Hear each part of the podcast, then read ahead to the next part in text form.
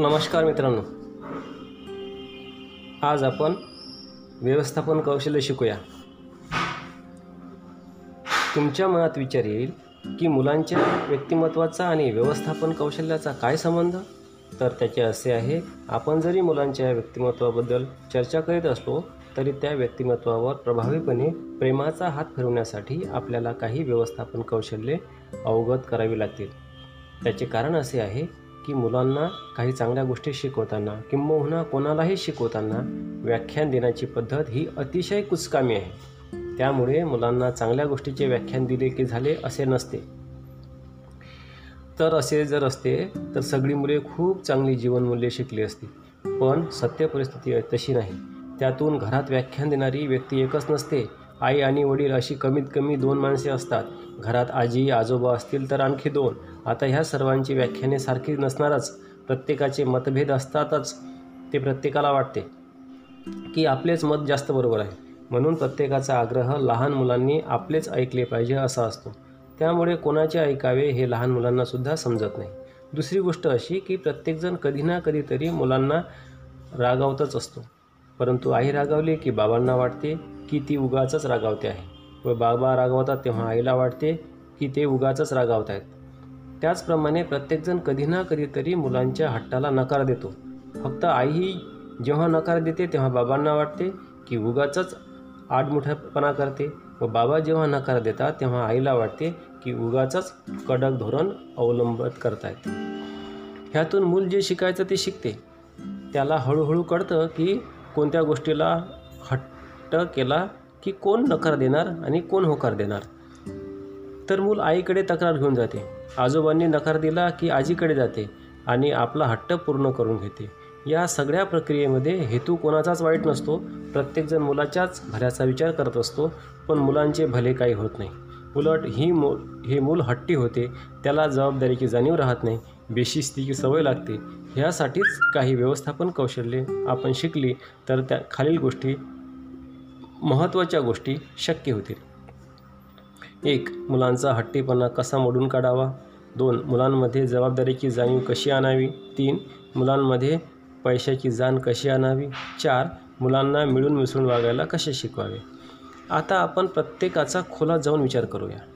एक मुलांचा हट्टीपणा कसा मोडून काढावा? हट्टीपणाबद्दल आपल्याकडे एक समज असतो की मुलांचे हट्ट पुरवल्यामुळे मुले हट्टी होतात. परंतु हा समज साफ चुकीचा आहे.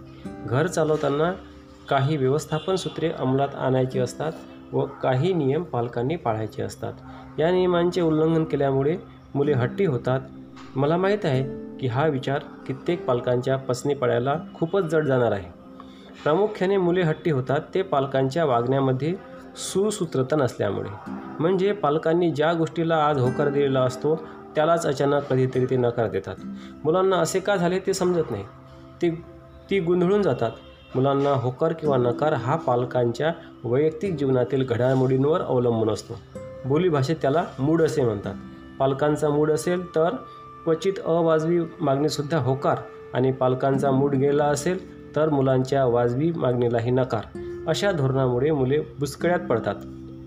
मग आपल्याला मिळालेल्या नकाराचे एखाद्या वेळेस होकारामध्ये परिवर्तन होऊ शकेल ह्या आशेमध्ये ती आपला हट्ट चालूच ठेवतात. दुसरी गोष्ट म्हणजे पालकांमधील आपास आपापसातील मतभेद. वडिलांनी नकार दिला तर आईला वाटते उगाचच नकार द्या का द्या? आपण हट्ट पुरवून टाकू. तसेच आई जेव्हा नकार देते तेव्हा पालकांना वाट वडिलांना वाटते की उगाचच ताणते आहे व ते हट्टे हट्ट पुरा करतात. घरात आजी आजोबा असतील तर त्यात आणखी मतभेदांची भर पडते. त्यामुळे आपला हट्ट पुरा करण्यासाठी मुले एकाने नकार दिला तर दुसऱ्याकडे जातात व आपला हट्ट पुरा करून घेतात. तिसरा मुद्दा. काही पालकांचे असे धोरण असते की मुलांनी हट्ट केला की ताबडतोब पुरवणे चुकीचे आहे. त्यामुळे सर्वसाधारणपणे कोणत्याही मागणीला ते नकार देतात व नंतर थोड्या वेळांनी किंवा एक दोन दिवसांनी तोच हट्ट पुरा करतात. अशावेळी मुले पूर्णपणे गोंधळून जातात. त्यांना कळत नाही आधी नक आधी नकार दिला व नंतर त्याच मागणीला होकार का दिला?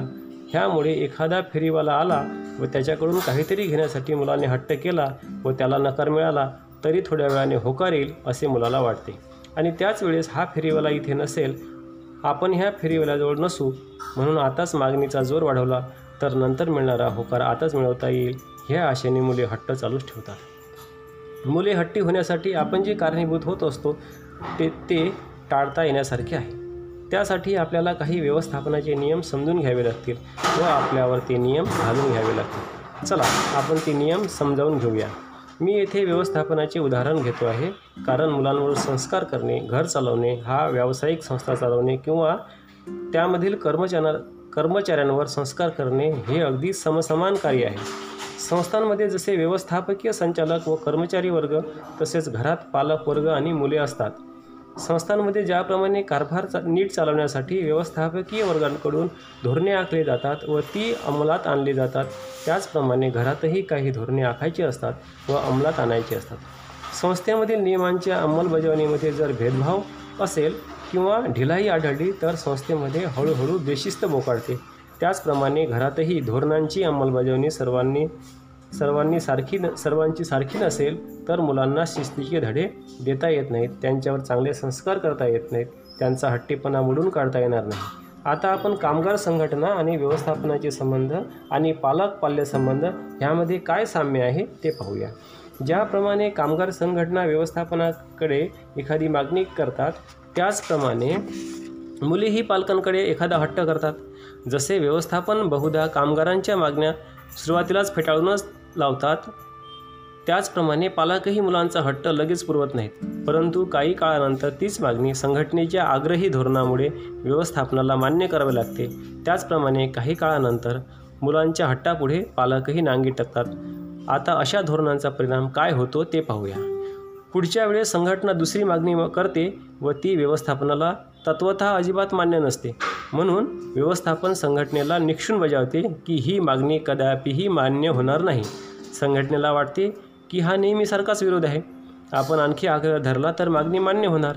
मग ज्याप्रमाणे संघटना आपल्या मागण्यासाठी आंदोलने उभारतात त्याचप्रमाणे मुलेही हट्टाची तीव्रता वाढवतात. व्यवस्थापन जसे संघटनेच्या मागण्या धुडकावून लावतात त्याचप्रमाणे पालकही आपल्या हक हट्टाला भीक घालत नाहीत. आता मात्र संघटना त्यांचे हत्यार उघडतात. त्या साईडला हो चालेल चालेल. मी आहे इथं. आता मात्र संघटना त्यांचे हत्यार उघडतात व आंदोलन तीव्र करतात. प्रथम नियमाप्रमाणे काम स्लो डाऊन त्यानंतर आंदोलनाची उग्रता वाढत जाते व त्याची परिणिती सार्वत्रिक रजा उपोषण संप मारामारी होईल अशी होते. शेवटी कंटाळून व्यवस्थापन माग मागणी मान्य करतात. त्याचप्रमाणे मुलेही आपला पवित्र बदलतात व त्यांचे नेहमीचे हत्यार बाहेर काढतात म्हणजे रडायला सुरुवात करतात. त्याने भागले नाही तर भोकांड पसरतात. त्यानेही काम झाले नाही तर हातपाय झाडतात डोके आपटतात जेवण टाकतात शेवटी पालक कंटाळतात वैतागून मागणी मान्य करतात. परंतु ह्या वाटेवर चालण्याचे बीज पालकांनी आणि व्यवस्थापनेच व्यवस्थापनानेच पेरलेले असते. पाहिलेत किती साम्य आहे ह्या दोन्ही प्रकारांमध्ये? ह्याकरिताच आपल्याला काही व्यवस्थापन कौशल्य शिकावे लागतील.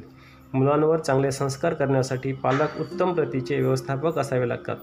सर्वप्रथम आपण आपल्या स्वतःच्या वागण्यात सुसूत्रीकरण कसे आणायचे ते पाहूया. आता सुसूत्रीकरण करायचे म्हणजे एक धोरण आखून त्याप्रमाणे अंमलबजावणी बजावणी करावी लागेल. अंमलबजावणी घरातल्या सर सर्वांना लागू हवी. त्यामध्ये ढिलाई चालणार नाही. प्रश्न असा निर्माण होतो की धोरण काय घ्यावे? ह्याचे उत्तर शोधण्याआधी धोरणाचा उद्देश नजरेआड करून चालणार नाही. धोरणाचे उद्देश मुलांचा हट्टीपणा मोडून काढायचा आहे. त्यांना हट्ट करायची गरज पडायलाच नको अशी परिस्थिती निर्माण करायची आहे. त्यांच्यावर चांगले संस्कार करायचे आहेत. आता हा हे उद्देश डोळ्यासमोर असतील. तर खालीलप्रमाणे धोरण आखले तर आपल्या उद्देशांना पूरक होऊ शकेल. बघा पडते का? एक सर्वप्रथम पालकांनी आपसातील भेद मुलांसमोर व्यक्त करू नये. दोन हट्टाला होकार द्यायचा असेल तर आढेविडे न घेता लगेच द्यावा. हट्टाला एकदा नकार दिला तर परत होकार देऊ नये. नकार देताना पूर्ण विचारांती द्यावा. चुकीने नकार दिला गेला तर लगेच आपली चूक कबूल करून होकार द्यायला मागे पुढे पाहू नये. परंतु असे वारंवार घडू लागले तर मुलांच्या मनाचा गोंधळ उडून जाईल. सर्वसाधारणपणे वाजवी हट्टाला नकार देऊ नये व अवाजवी हट्टाला होकार देऊ नये. आर्थिक कारणामुळे जर हट्ट मान्य नसेल करता येत असेल तर तसे स्पष्ट सांगावे. होकार आणि नकार कोणत्याही तत्वांवर किंवा जीवनमूल्यांवर आधारित हवा. तत्वामुळे किंवा जीवनमूल्यामुळे मुलांच्या हट्टाची वाजवी व वाजवावी एक मिनिट मला माहीत मी विचारतो नाही. तुम्ही आहे? असेल बघतो मी विचारतो मॅडमला. थांब तर द्या